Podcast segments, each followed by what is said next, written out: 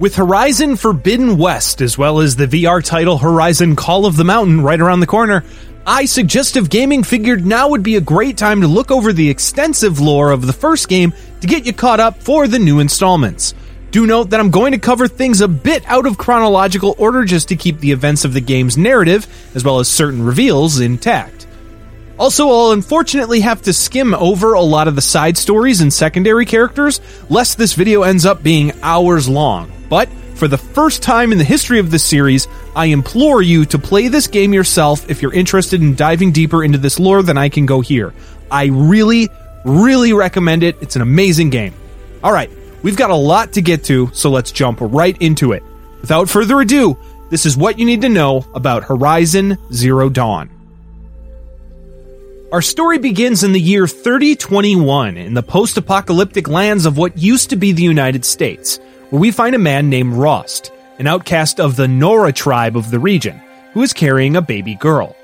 Rost is taking the girl to a traditional Nora naming ritual, where she is to be given her name.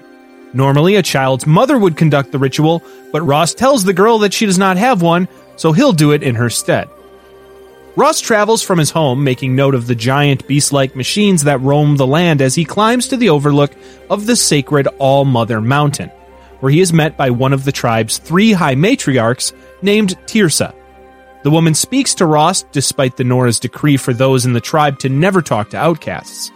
She blesses the child and the ritual and allows Rost to speak the girl's name, which he proudly proclaims to their deity, the All-Mother, as Aloy.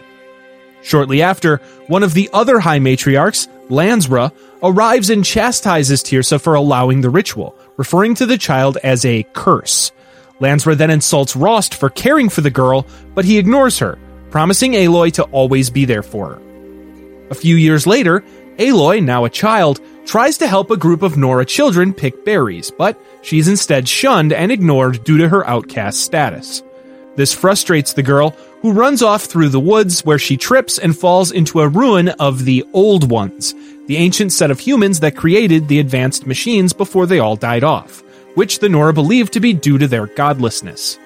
While the Nora have forbidden anyone from entering the ruins, Aloy takes the opportunity to explore as she tries to find her way out. Soon after, Aloy finds a strange, glowing, arrowhead-shaped device upon the remains of one of the Old One's skulls. Aloy picks it up, places it on her own temple, and is shocked to find the device still operational. This device, called a focus, augments her vision, giving her information about her surroundings, as well as the machinery and data in the ruins. Through the focus, she's able to watch recordings made by the Old Ones before their demise, and she tries to make sense of what she's seeing before she hears Rost calling out to her. Aloy escapes the ruins to find Rost looking for her, and her caretaker notices the device, which she refuses to hand over to him. Rost reluctantly allows the girl to keep the device, and tells her that now that she's becoming more independent, he'll have to teach her how to hunt. The next morning, Rost finds Aloy playing with the device, and he hands her a bow before taking her off to the wilds nearby. There, Rost teaches the girl how to craft her own arrows, before having her take down a horse-like machine called a Strider. The pair then spot a Nora boy running the Brave Trails, before he falls into a den of machines. Despite Rost's protests, Aloy uses her focus to predict the machine's paths to sneak past them and get to the boy.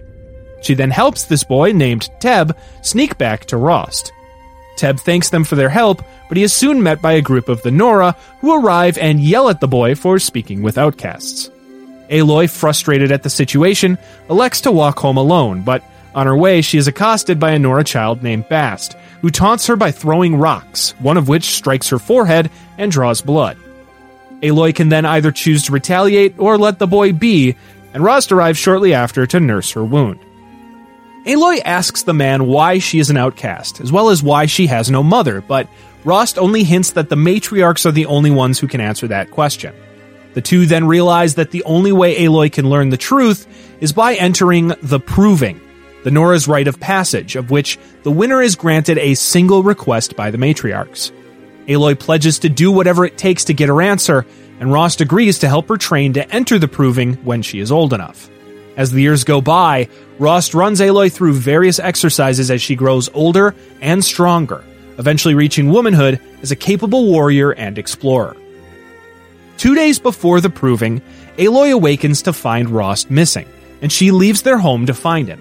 When she does, he tasks her with helping him to prepare to take care of some trouble, and she does so by crafting fire arrows, delivering food to an elderly woman named Grata, and buying a weapon called a tripcaster from a trader named Karst. Afterwards, she meets back up with Rost, and the pair wait for nightfall. At night, Rost takes Aloy inside the Nora gates, where he shows her the remains of an attack by a giant machine called a sawtooth, which the pair track and soon find.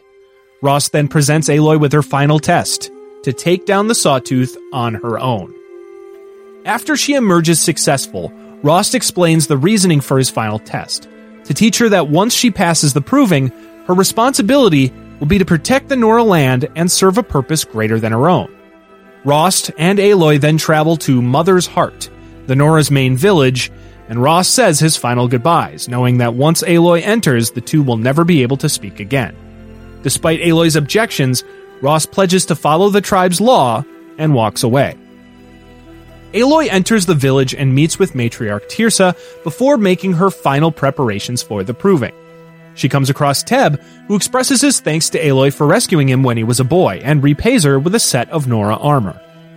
Inside Mother's Heart, Aloy spots a commotion and investigates to find the matriarchs announcing a visit from the historically antagonistic Carja tribe, which they are now at peace with. While most of the Nora observers meet the Carja with vitriol, one of the other visitors, a man from the Oseram tribe named Erend, tells his own story. The mad 13th Sun King Jiran of the Carja tribe kidnapped his own sister, but the new king, Avad, who is Jiran's son, decided to put an end to his father's tyranny and kill him, leading the Carja to a new regime of peace and reconciliation. During the speech, Aloy notices her focus start to react to something. She investigates to find another man in the crowd who surprisingly has his own device. She speaks with the man, another Oseram named Olin, and tries to ask him about his focus, but he sheepishly ends the conversation and rushes off. Aaron then introduces himself and asks her to speak with him more after the Proving. Aloy then makes her way to the pre-Proving ritual, the Blessing, where each participant sits before a lantern crafted by their own mother, with Aloy's being provided by Teersa. They then light the flames of their lanterns, and Aloy dedicates hers to who she feels is appropriate, and the lanterns rise and float into the sky. With the blessing complete, Aloy retires to the Hunter's Lodge, where she is met with hostility by a Nora Brave, the title given to those who complete the Proving, named Resh, and he insults her for being a motherless outcast. She brushes off his attitude and enters the lodge, finding Bast, the boy who threw the rock at her, scarring her years ago, but his own barbs are cut off by another Proving participant named Vala. Aloy then lays in a Nora bed for the first time, as Vala gives her a quick pep talk before the big day. The next morning, the participants exit the village and Resh begins the trials for the Proving. While Aloy holds her own in the hunting exercises, despite Resh and Bast's interference, she soon falls behind while running the brave trails. She is able to use her wit, however, and notices an abandoned trail which she is able to navigate to emerge ahead of the pack and finish as the victor of the Proving, narrowly defeating Bast and Vala. While Aloy is declared the winner and is anointed a Nora Brave, the celebration is soon cut short by a torrent of arrows which rain from the sky and kill many of the Proving participants, save for Bast, Vala, Aloy, and a handful of others. Aloy fights off the attackers, while Bast and Vala help the others escape, but the attackers soon kill them as well. Aloy attempts to hold her own and fights more of these attackers, finding a focus on the leader's body. As she inspects it, however, she is blindsided by one of the killers, who grabs her and holds her above the cliff's edge. As he goes to deliver the final blow, he is struck in the shoulder by an arrow, and he turns to see Rost, who arrives just in time and battles the man. The brawl comes to an end as the killer stabs Rost in the chest, leaving him to collapse. The killer walks off, leaving his men to set up explosives to destroy the remains of the attack. Rost is able to gather his strength to crawl over to Aloy, who is still passed out from her attack. He simply tells her to survive, before he is able to roll her down the hill. She awakens just in time to catch a glimpse of the explosion, which kills her lifelong mentor and caretaker. Aloy then drifts in and out of consciousness as she sees the matriarchs taking her deep inside the All-Mother Mountain, where Teersa states the young woman will be near her mother. When Aloy finally awakens, she finds herself on a bed within the mountain without her focus or her gear. She explores the runes within the mountain and finds both, eventually finding the other focus she took off of the attacker's corpse. In it, she's able to watch a recording of her attacker commanding his men to kill the Nora, as well as a recording of herself taken from Olin's perspective. Most curiously, however, is the final recording, one of a woman who looks identical to Aloy, just older and with shorter hair, who the attackers were seemingly sent to kill, leading the attack on Aloy and the Nora. Before she can learn more, Aloy is interrupted by Teersa, who is surprised to find that she has recovered. She elects to lead Aloy to where she was born. Teersa reveals that the Nora have a sacred tradition of dying near one's mother, which is why she convinced the other matriarchs to bring Aloy to the mountain. She then leads Aloy to a door, and beyond it is the Great Chamber, where the All-Mother slew the Metal Devil and, many years later, gave birth to Aloy. Teersa reveals that one day the matriarchs found the newborn baby girl lying in the chamber alone, and since the room was sealed off, they determined she was born from the womb of the mountain. While Teersa saw the baby as a gift from the mountain, Lansra and others felt she was instead a curse, leading to her being placed in Rost's care outside the tribe. Inside the chamber, Aloy spots a larger door, and its security system scans her for identification, but cannot confirm her identity due to its registry being corrupted. Teersa then convinces a disappointed Aloy that she must cure this corruption. Aloy decides to start by finding the killers who attempted to murder the woman who looked like her, starting with Olin in his home city of Meridian. In order to allow Aloy to leave the city without becoming an outcast once again, Teersa brings the young woman before the other matriarchs. While she is able to convince one other, Jezza, to anoint Aloy a Seeker, a rank of Nora who can leave the tribe in times of need, Lansra predictably denounces the idea before storming off. The two remaining matriarchs give Aloy the rank of Seeker of the Nora tribe before she embarks from the sacred lands of the Nora to find Olin and answers to the mysterious attack. Aloy attempts to leave the tribe's village but is stopped at the gates by Resh, who still meets her with hostility, despite her Seeker status. As the two discuss, however, the village is attacked by a machine called a Corruptor, which is able to infect a nearby herd of Striders, turning them hostile before the group storm the gates. After they breach the village's defenses, Aloy helps to fight the attacking machines, eventually killing them before inspecting the remains of the Corruptor. Aloy tries to figure out how the Corruptor was able to make the other machines follow its will, and finds a device attached to the down machine that she interfaces with her focus. She affixes it to the tip of her spear, allowing her to repurpose the device to physically override certain machines herself, allowing her to make them do her own bidding. After a quick chat with Teb, Aloy heads off, overriding a Strider to mount and ride it across the landscape. On her way to Meridian, Aloy meets the late Vala's brother, a Nora brave named Varl. Varl sends her to a settlement called Mother's Crown, asking her to help find the war chief, as well as his mother, Sona, who had gone missing after the attacks. During her search for Sona, Aloy is attacked by a Sawtooth, but is rescued when the war chief herself arrives and takes it out with her bow.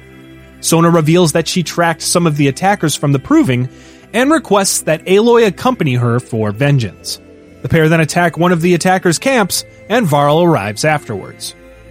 Aloy then finds recordings leading to more of the attackers camping out at the Ring of Metal, which Sona explains is within the cursed ruins of Devil's Grief.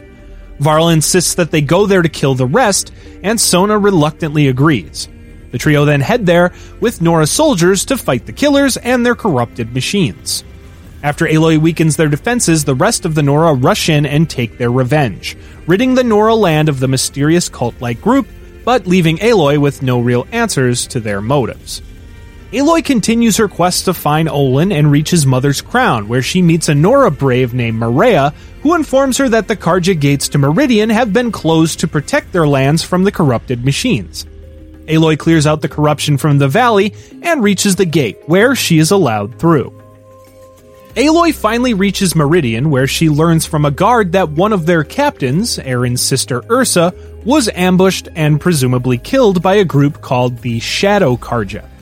Erend arrives and speaks with Aloy, and she tells him about Olin's betrayal, and the pair agree to search his house for more information. At Olin's house, Aloy uses her focus to find the man's hidden workshop, and there she finds evidence that he had been working with the attackers as a spy, but only under duress as the killers had taken his family hostage.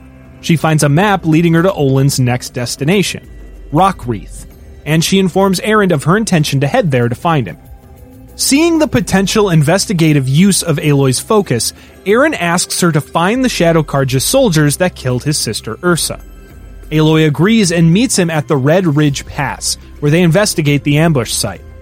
Aloy notices inconsistencies in the remains of the attack, and determines that the dead found at the site were killed elsewhere and staged there to be found by the Carja.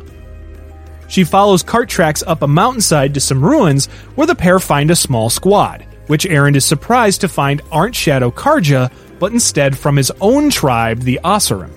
The squad attacks, and Aloy and Erend are forced to fight them off. After the battle, Aloy and Erend investigate again, and Erend finds Ursa's helmet. Aloy theorizes that the Oseram ambushed Ursa's group with a new weapon that fires sound waves instead of projectiles. She determines from the lack of blood that the group was likely paralyzed but not killed. She then finds evidence of Ursa's armor being swapped to a different corpse, which was then mutilated beyond recognition. Erend heads back to Meridian to check if the recovered body truly was Ursa's, and Aloy returns later to meet with the Sun King Avad. Erend reveals that they confirmed that the body they found was not Ursa's. The Carja determined that Ursa's attacker must have been a rogue Oseram warlord named Dervahl.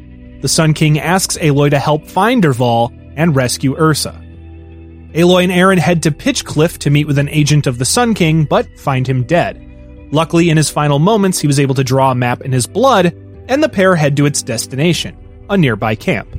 There they fight off Dervahl's men, including one wielding a giant sonic weapon. On his body, Aloy finds a pair of earplugs and is able to use them to protect herself as she disables the area's sonic device protections. At the bottom of a cellar in the camp, Erend finds Ersa, still alive, guarded by a sonic device. After he destroys it, he rushes over to his sister, finding her barely breathing. She reveals that she met with Dervahl after he offered a meeting of peace, but fearing it to be a trap, she went secretly so Erend wouldn't get hurt as well. After her suspicions were confirmed, she was taken hostage and tortured. She reveals that Dervahl is planning an attack on Meridian to get revenge on Avad's father. Ersa then wishes her brother well, as she finally dies from her wounds. Aloy searches the cellar and finds a letter mentioning a shipment of combustible material called Blaze to Meridian. She and Erend head there to warn Avad, and they are led to a warehouse recently purchased by an Oseram. They enter the warehouse and find a makeshift bomb amongst the blaze. They are able to push the blaze out of a window, mitigating the explosion and protecting the city. Aloy follows the tracks left behind by Dervahl from the warehouse and finds the man sneaking into the Sun King's palace with his men. She follows him and reaches the palace just as Dervahl is torturing Avad with a sound device. As he tries to trigger his explosive device, he is surprised to find it dysfunctional. Aloy uses this distraction to destroy the sonic device, incapacitating Avad before finally confronting Dervahl. He grabs his own sonic weapon, but Aloy is able to defeat him and his men. After the battle, Dervahl reveals his last-ditch effort, using some kind of machine lure to bring forth a flock of the flying Glinthawk machines upon the city. Aloy is able to fight them off just as Erend arrives to take his revenge on Dervahl. As he is about to kill the man, however, Avad arrives and Erend realizes a worse fate for the man, locking him up in Meridian and allowing all of the enemies he's made over the years figure out how to punish him. He then knocks Dervahl unconscious, and the Sun King's guards take him away. At this point, Aloy can help out various allies around the land with their various issues and errands. This includes the Carja Hunters Lodge, a prestigious organization for machine hunters that Aloy is able to join by helping her mentor in the lodge, a fellow hunter named Talanah, kill a beast called a Red Maw to get her promoted to the organization's highest rank, Sunhawk. Returning to her quest to locate Olin, Aloy heads to Rockwreath, where she finds the man with one of the leaders of the cultish group who proceeds to resurrect two inactive corruptor machines. As Aloy observes their discussion, an interference occurs and all of the cultists' focuses stop working. Aloy then receives a direct call on hers from an unknown man who reveals that he disabled the cultist focuses to aid her in taking them out. Aloy then kills the corruptors and the cultists in the area and finally corners and confronts Olin. He reveals that the cultists are Shadow Carja who call themselves the Eclipse and worship some kind of mechanical devil named Hades, which speaks to them. He also reveals the name of Rost's killer, Helis, the former Sun King's champion, who is leading the Eclipse and their army of ancient machines resurrected by Hades. Aloy also asks Olin about the image of the woman she saw that looked like her, but he claims to not know who she is, but rather intercepted her image in the ruins of a place called Maker's End. At this point, Aloy can decide to either take revenge on Olin by killing him or allowing him to live. Before she does, however, he begs her to free his family from the Eclipse and gives her their location. She then makes her choice regarding Olin's fate, and regardless of that decision, she still heads off to free his family. After finding their location, she kills the Eclipse guards and releases them from captivity. We'll be back after a quick break. Ever thought modern video games should be more interesting? At the Gaming Blender, we take randomized genres, mechanics, and make a new game every episode. I've added permadeath. We have a survival game of a hardcore simulation, which could be House Flipper, and with the permadeath of XCOM. Then that all has to be an action adventure. Yes. Oh dear. Yes. And sometimes it doesn't quite work. And you have a construction off over the course of the narrative. A construction off? The way we can do this is that we ditch your idea entirely. Entirely. Check out The Gaming Blender on all your favourite podcast platforms now. Before she can make her way to Maker's End, Erend once again enlists her help in chasing a murderous fugitive named Coral. The pair track Coral while Erend tells the story about his, as well as his sister's, history. During the reign of the Mad Sun King Jiran, he launched a series of attacks on other tribes called the Red Raids. During the raids, Erend and Ersa were part of a freebooter Oseram team to protect their tribe, led by none other than Dervahl. Also in the team was Coral, who was especially savage to their Carja attackers. During one of their missions to rescue Oseram captives, Ersa was captured by the Sun King. During her captivity, Ersa was thrown into Jiran's sacrificial arena, called the Sun Ring. There she was forced to fight a Ravager machine barehanded, and using her wits, she was able to retrieve one of the Carja guards' bows to take the machine down before killing the guard himself. This tenacity ended up impressing Jiran, who let her live. Erend and Aloy reach a bridge, but find it to be cut down by Coral. In order to continue following, they notice that they must climb to the cavern below, which is unfortunately swarming with hostile stalker machines. Luckily, the pair spot a patrolling machine called a tallneck, used for long-distance communication, and they hop aboard it to reach the other side. As they continue on, Erend continues his story about Ersa. After her battle in the Sun Ring, Ersa was kept by the Sun King Jiran as a slave. After biding her time working, Ersa was met and befriended by the Sun King's son, Avad, who covertly helped her plan her escape while feeding her knowledge that would aid the Oseram freebooters. Ersa executed the plan and escaped Meridian, meeting back up with the freebooters outside. A few of the group, namely Coral and Dervahl, didn't believe that she could have escaped on her own, and instead believed she made a deal with the Sun King, but she spent the next 2 years proving her allegiance by using her abilities and the knowledge she stole from the Carja to take down their forces. One day, however, Avad showed up, looking for help taking down his father, and Coral met the Carja prince with hostility, prompting a fight with Erend. Erend's story is cut short once again when a giant bird-like machine called a Stormbird attacks, and the pair work together to make quick work of it before continuing their hunt for Coral. They soon find a lure and conclude that Coral left it there to stop anyone from following him. As Aloy searches the area for more clues on the fugitive's whereabouts, Erend continues his story. While Coral wanted to take Avad as hostage, Dervahl agreed to work with the rebellious prince and his soldiers to take down the Sun King Jiran. Avad then led them to another Carja named Balan, who he recruited into their alliance.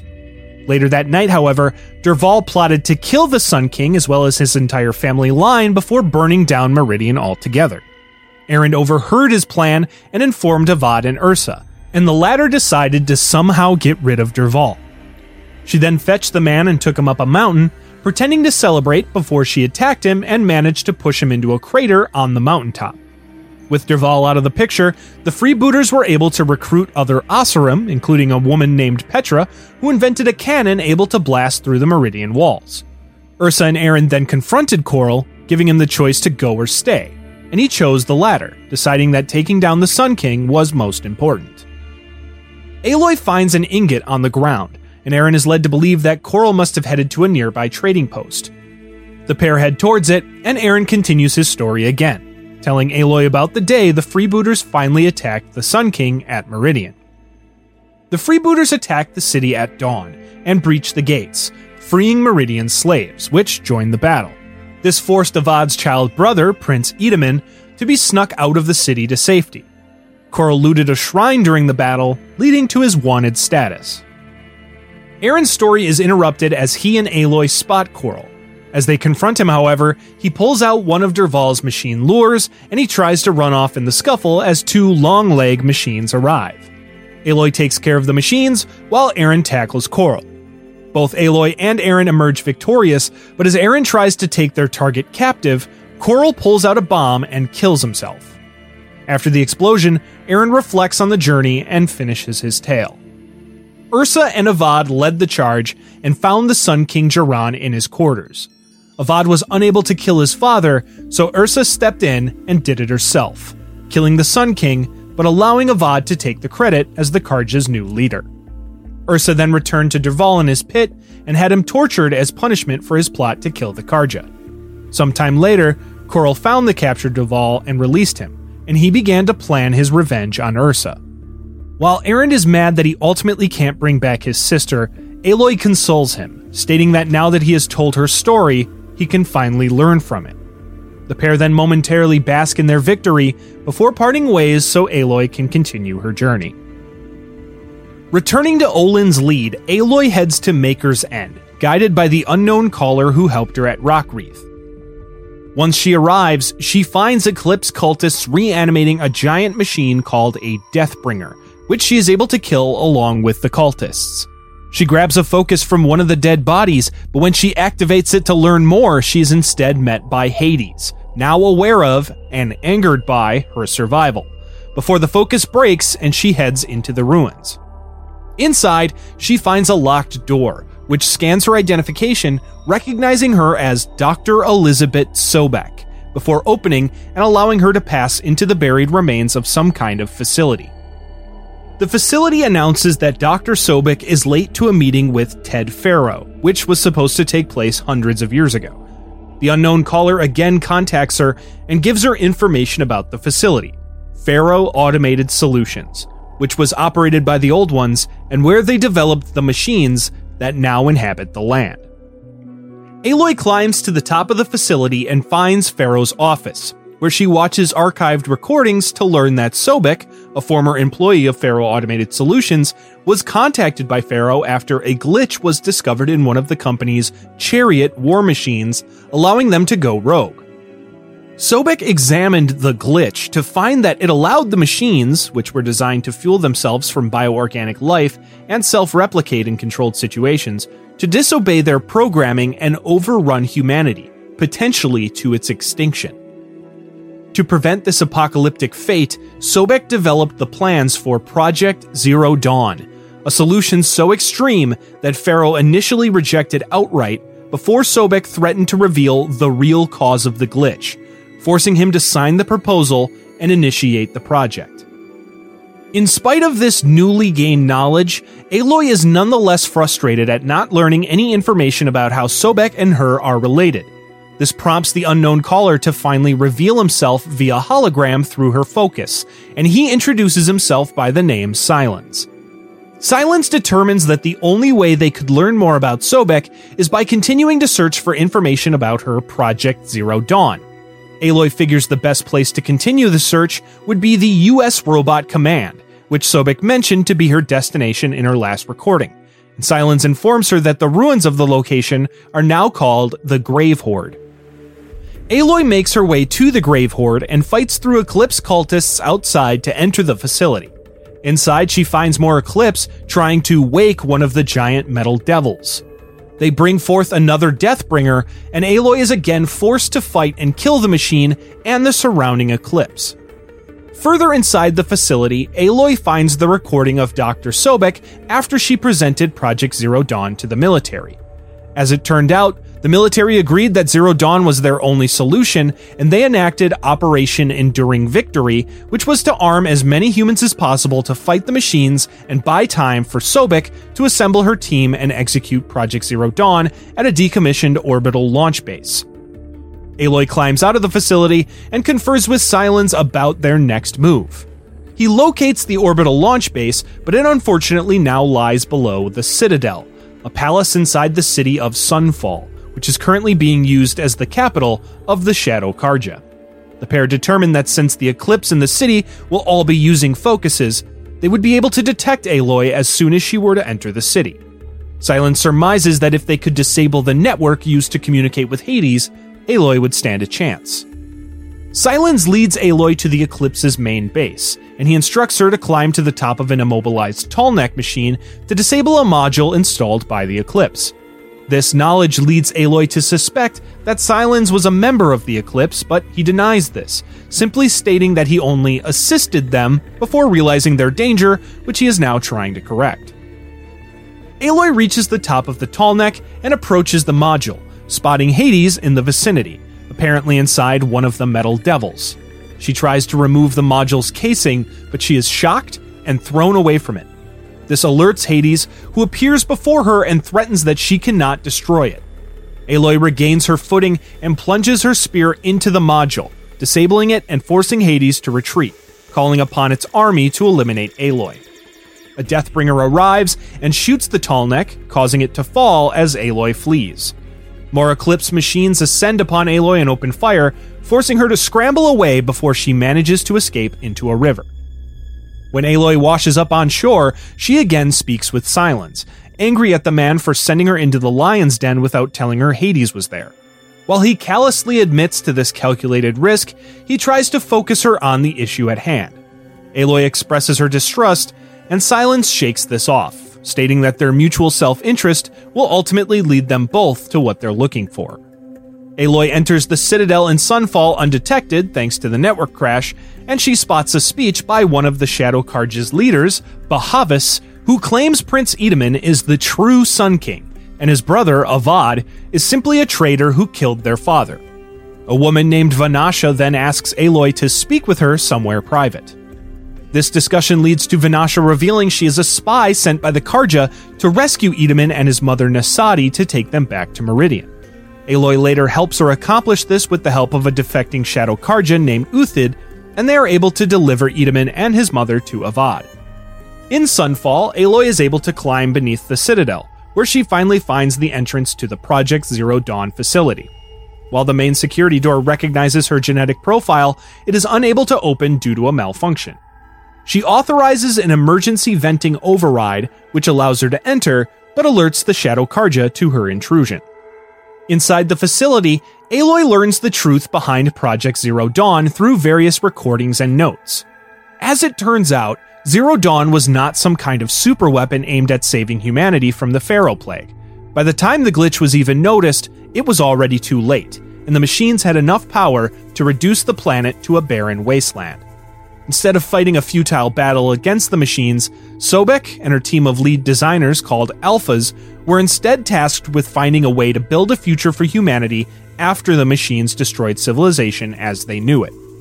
Sobeck's intention was to create an intelligent terraforming system that could bring life back from lifelessness. This system would require several pieces, the most important of which would be the overarching AI guardian called Gaia, that would serve as the core of the system, with various subordinate functions existing to carry out the other tasks required to rebuild the world.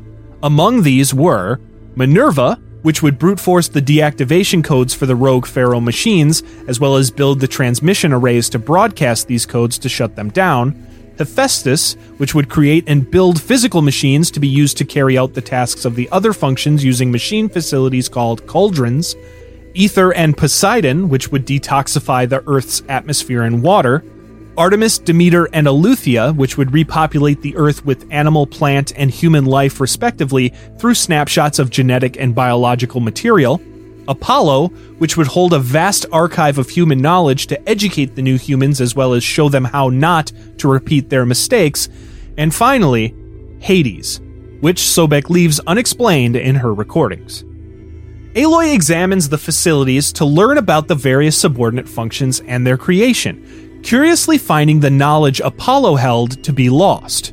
When Aloy reaches the room where Hades was built, she finally learns its original purpose, to be a failsafe for Gaia should its procedure go awry that would wipe out life once again to allow the system to start over. Aloy then finds the Alpha Registry, which will allow her to clear the corruption at the door inside All-Mother Mountain to allow her to enter and finally find who or what birthed her and why. Just as she copies the data, however, the Eclipse arrive, and Helis, the man who killed Rost, then throws a bomb at her, and she is knocked unconscious by the blast. Helis then recovers her body and locks her in a cell. When Aloy awakens, she is met by Helis, who expresses his regret for not killing her at the Proving. He then reveals that just before she shut down the Eclipse's network, he had sent word to all of them to invade the Nora land and kill every member of the tribe. He then grabs Aloy's focus and destroys it before lowering her cell into the Sun Ring below, where she is forced to fight a corrupted behemoth machine. Using her quick wit, Aloy is able to lead the giant machine into destroying the pillars holding up the platform above, and when it falls, she is able to reclaim her equipment and weapons. She then engages in battle with the behemoth, and after destroying it, Helis sends forth a pair of corruptors to kill her. While she challenges Helis to fight himself, the corruptors advance on her position. Just as she appears trapped, Sylens appears in the flesh as he bursts through the arena gate on a Strider, with another on his side. Aloy jumps on and the pair escape while more of Sylens' overridden machines distract the corruptors. Outside Sunfall, Sylens gives Aloy a new focus, with a copy of all of her old one's data. Aloy asks Sylens for his help warning the Nora about the impending Eclipse attack, but he refuses, claiming to have to make preparations elsewhere. The pair then go their separate ways as Aloy heads towards the sacred lands of the Nora to protect her people. When Aloy reaches the Nora lands, she finds it already under attack from the Eclipse. Aloy fights her way through the attacking forces to regroup with the remaining Nora army, and they are able to successfully fend off the attackers.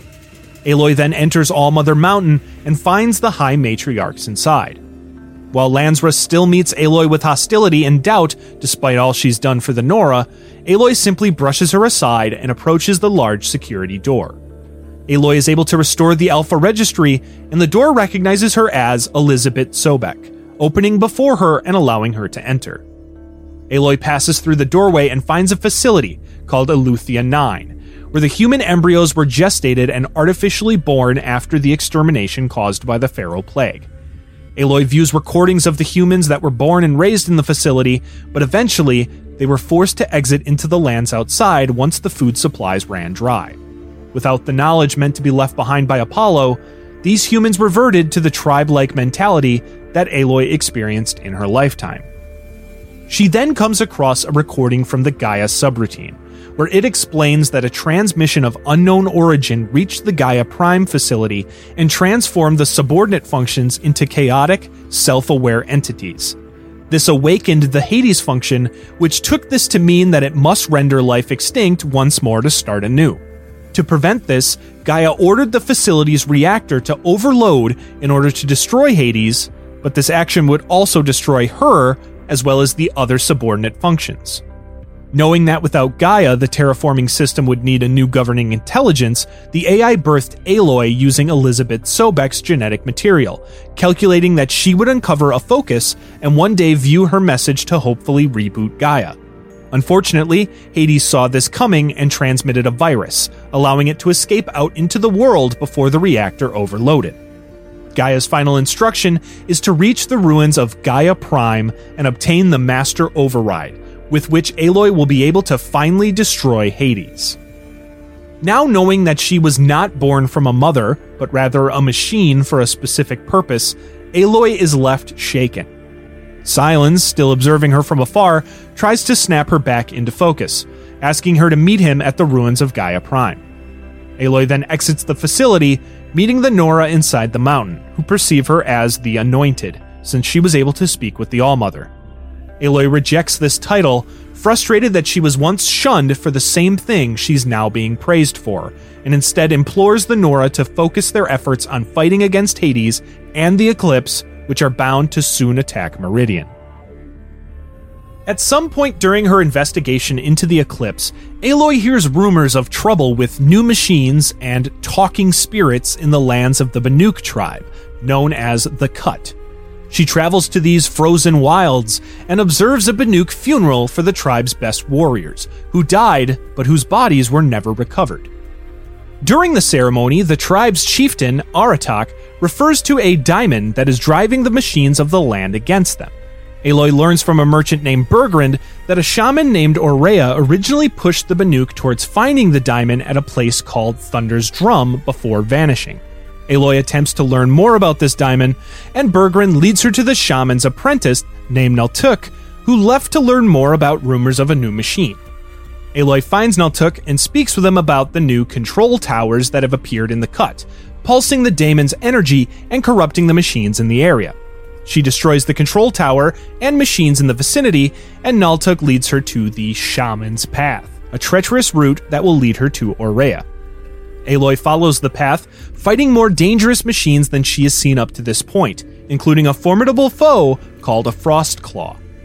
After fighting through these machines and reaching the end of the Shaman's Path, Aloy finds Aurea's retreat, and finds the shaman amongst the ruins, attempting to speak with some kind of spiritual force. Aloy speaks with Aurea and uses her focus to re-establish communication with the spirit, which the daemon interrupts before terminating the transmission. Impressed by her ability to speak with the spirit, Aurea agrees to help Aloy find a way to set her free by reaching Thunder's Drum. Aurea devises a plan for Aloy to challenge Aratak for the position of chieftain in order to allow her passage to the area. Aloy returns to Aratak and challenges him, with Aurea backing her claim, revealing that the two are siblings. This prompts a challenge between the two for leadership over the tribe, but during the trials, the daemon corrupted machines attack, forcing the two to team up to fend them off. After the battle, Aratak is left so impressed by Aloy's abilities that he cedes leadership to the Nora Hunter, allowing her and Aurea to head to Thunder's Drum. Aratak accompanies the pair on their travels, and the trio reach the ruins of the Firebreak facility, where they find that the governing AI, Cyan, which Aurea came to know as the Spirit, was taken over by the daimon, Hephaestus, one of the subordinate functions turned rogue AI by the unknown signal. Aloy fights through Hephaestus' fabricated defenses to reach the core of the facility, the Cauldron Epsilon, and she tries to override its programming. Hephaestus prevents this, however, releasing an electrical shock which incapacitates the hunter. Aurea then picks up Aloy's spear and continues the override, successfully destroying the cauldron, but mortally wounding herself in the process. As Aratak mourns his sister's death, Cyan announces that it has transferred itself to an auxiliary control center at Aurea's retreat. Aloy gives her condolences to the former war chief as the facility begins to self-destruct, forcing the two to narrowly escape before it collapses. Aloy and Aratak make their way to Aurea's retreat, and Cyan shows Aratak recordings of his sister, showing her pride in the man. Overcome by sadness, Aratak leaves the facility, leaving Aloy to speak with Cyan alone. The AI reveals that Hephaestus wasn't destroyed with the cauldron, but it will at least be set back in its attempt to take back control of the machine production facilities. After some more discussion with Cyan, Aloy heads off to find Aratak. Aloy finds Aratak and speaks with the man, who thanks her for helping the Banuk in his own way. The pair reflect over Aurea's fate, and Aloy encourages Aratak to retake his place as the war chief, as she needs to return to her own fight. But he first asks for help in destroying Hephaestus' remaining machines, a task she respectfully accepts and carries out. When Aloy is ready to continue her quest, she ascends the path known as the Bitter Climb to reach the ruins of Gaia Prime. Near the end, she is attacked by a stormbird and defeats it to continue into the ruins. There, she finds the mountain ripped apart due to an explosion caused by Gaia's self-destruction. She soon finds one of Sylens' workshops, where she speaks to a projection of the man. Aloy fears that Gaia will be too damaged to reactivate, but Sylens holds hope that once Hades is destroyed, they'll be able to slowly repair the AI using a cauldron. Aloy enters the remains of the Gaia Prime facility and finds Elisabet's journals, although they are nearly destroyed. Aloy retrieves them, hoping that over time her focus can repair them so she can learn more about the scientist. She then comes across a memorial dedicated to Elisabet, and she listens to a recording from one of Project Zero Dawn's alphas, and Aloy learns that when one of the hatches on the facility's port seals disengaged, risking it being found by the Pharaoh machine swarm, Elisabet sacrificed herself by donning an environmental protection suit before going out alone to repair the seal, permanently locking her outside. While the alphas inside the facility mourned her decision, Elisabet was at peace knowing that her work was done and the project would ultimately save humanity. She then bid her farewells to her teammates, stating that she wanted to go home. After a quick chat with Sylens about Elisabet's sacrifice, Aloy finds the facility's control room, and inside, she is shocked to find the skeletal remains of Project Zero Dawn's alphas. She watches a recording of the final meeting inside the room, where a very shaken Ted Pharaoh broke into their system and addressed the alphas through a video message. He revealed to them that he purged Apollo, destroying the information that led to their current situation so those in the future wouldn't be doomed to repeat his mistakes. He then vented the air out of the control room, suffocating and killing the alphas. Aloy retrieves the master override from the control room and returns to Sylens' workshop, where she finds the man in the flesh once again. He makes a final confession to the woman, revealing that he was the one who uncovered Hades and assisted the AI after it promised him knowledge. As it turns out, Sylens had not only assisted the Eclipse in the past, but he actually helped create the group. Sylens then explains that Hades' final move will be to attack one of Minerva's transmission towers, called the Spire, near Meridian, in order to use it to transmit a signal to all of the dormant machines to awaken and purge the world of life once more. Sylens gives Aloy his lance, then leaves her to complete the mission she was born to, and the two part from each other. Aloy then fits the lance with the Master Override, giving her a means to inject it into Hades once she is close enough to it. She then heads to Meridian to prepare for the Eclipse's forthcoming attack on the Spire. Aloy warns the Sun King Avad about the attack, and they prepare their forces for defense, including the various allies Aloy has made through her journey thus far. Aloy then heads to Olin's now vacant apartment and rests before the final battle. Aloy awakens the next day and rushes to meet with Avad as the pair witness an explosion before a swarm of the Eclipse and their giant machines rush from its source. Aloy has Avad prepare his defenses, and she spots Helis, who she challenges one-on-one. The pair fight, and Aloy emerges victorious, stabbing Helis through the heart, finally killing him and avenging Rost's death. Aloy then rushes to Meridian's gates and helps her allies hold off the attacking machines. While doing so, however, a Deathbringer fires upon a structure above her, bringing it crashing down and knocking her out. As she passes out, she sees the machines pulling Hades' chassis toward the Spire. Aloy later awakens to find herself rescued by Teb, and she leaves him to take care of the wounded while she rushes to the Spire. As she reaches its base, she looks up to see the tower transmitting Hades' signal across the land, awakening various buried machines which emerge, preparing to indiscriminately destroy all life. Aloy climbs the Spire to find Aaron, Varl, and either Sona or Talanah waiting for her. With her friends and allies' help, Aloy fights Hades' final form of defense, a powerful Deathbringer. Aloy is able to defeat the machine, leaving Hades wide open. She then rushes to the AI's chassis and drives the lance inside of it, triggering the Master Override. This causes an electrical interference, and Aloy's focus displays a holographic image of the Master Override, which Aloy sees as Elisabet Sobeck, purging the Extinction Protocol. This shoots out a new transmission from the Spire, which deactivates all of Hades' reanimated machines, finally bringing an end to the corruption across the land, as well as the threat of humanity's second extinction. With Erend and Varl at either side, Aloy lifts her bow in triumph towards Meridian, and the humans celebrate their victory. Sometime later, Aloy's focus is able to repair Elisabet's journal, and she is able to find the woman's childhood home. She travels there and finds the remains of a body inside of an environmental protection suit, surrounded by a triangle of flowers. Aloy touches the suit, and her focus activates, projecting an image of a face on the suit, that of Dr. Elisabet Sobeck. Aloy, finally meeting her mother face to face, simply smiles and takes a locket from her hand before looking to the sky.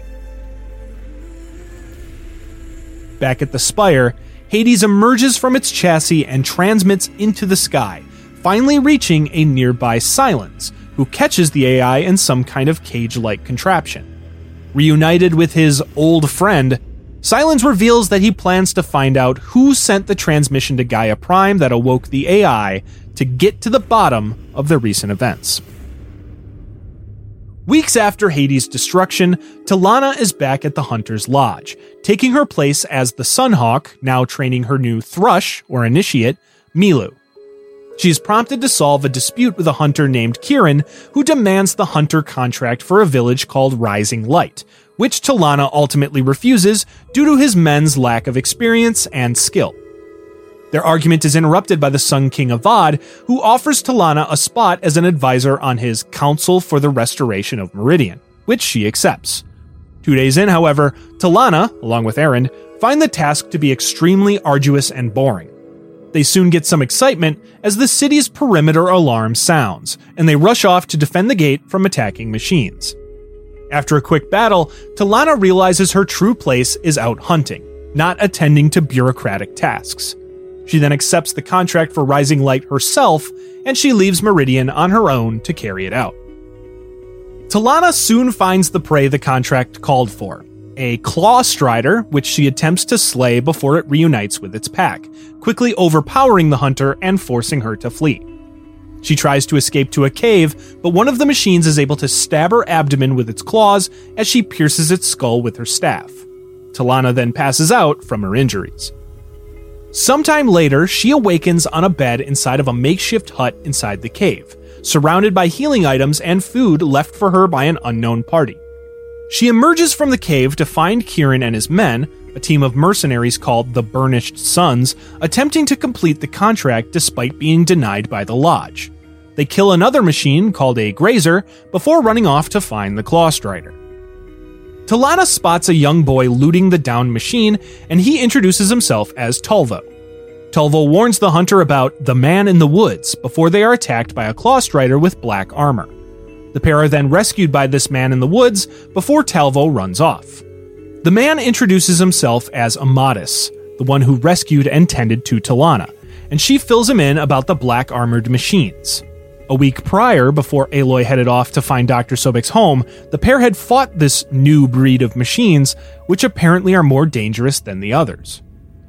Amadis reluctantly agrees to work with Talanah to take down the Clawstrider, and he helps track the machines to the north.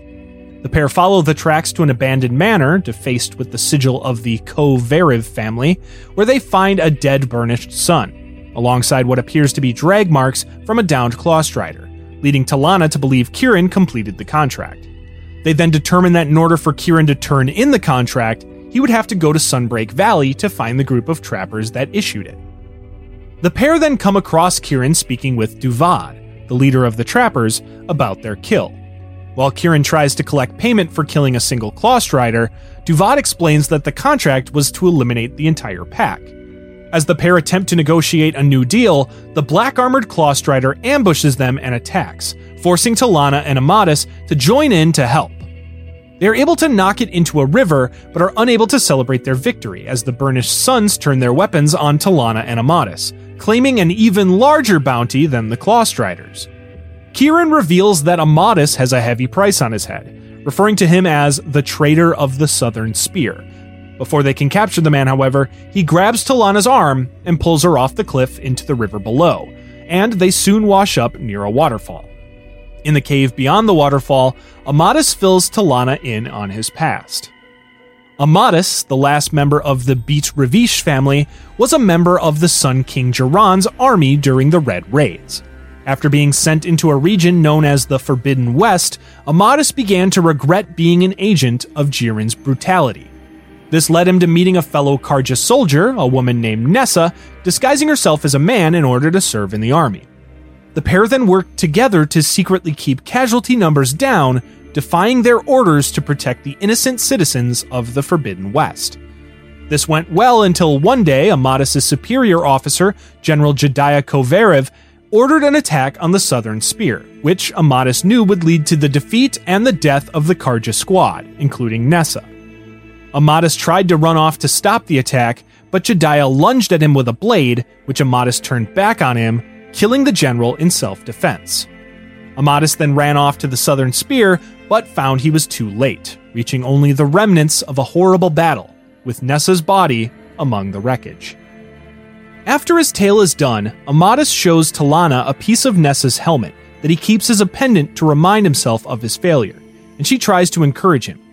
She then tells her own story about how her father spoke out against the Red Raids, leading to his death as well as her brother's at Jiran's hand. This is what gave her the desire to reform and rebuild the Hunter's Lodge in their honor. The pair are then interrupted by the black armored Claw Strider, which Talanah is able to ambush and kill. She investigates where it came from and finds a cauldron hidden in the cave. Fearing the cauldron was the source of this new breed of machines, she devises a plan to collapse the cavern to block the cauldron's gate. Before they can carry it out, however, they are shocked to see a giant machine called a shell snapper emerge from the waters within the cave. As the pair run from the machine, Kieran and the Burnished Sons enter the cave to search for them. Talanah then lures the shell snapper to the Burnished Sons and uses the distraction to escape with Amadis. Talanah stays behind with Amadis' hood, and he runs off ahead. As the Shell Snapper and the Burnished Sons emerge from the cave, Amadis returns with one of the black armored Claw Striders in tow. Amadis submerges into the water, and Talanah shoots the Shell Snapper's shell, causing it to detonate an electrical explosion, blasting away the Claw Strider and the Burnished Sons. Talanah and Amadis then work together to bring down the giant machine, which they are able to do. They are unable to celebrate, however, as Kieran climbs atop the disabled machine and announces his intention to cash in the bounty from the Kovarev's family and then take Talanah's place as Sunhawk in the Hunter's Lodge. Suddenly, the Shell Snapper awakens and kills Kieran. Talanah then takes the dead man's spear, dashes under the machine, and stabs it through its exposed underside, finally disabling it for good. Afterwards, Amadis takes Talanah back to the abandoned manor, revealing it was his family's home. The pair then separate, with Amadis heading back to the Forbidden West to find Nessa's body and lay her to rest, while Talanah returns to the Hunter's Lodge, taking her responsibility as Sunhawk and finishing her contract, getting more out of it than she had originally hoped. And with that, we reach the end of Aloy and her friend's tale so far. Thankfully, we won't have to wait much longer to find out what happens next, when the story picks back up 6 months after Hades' destruction with Horizon Forbidden West.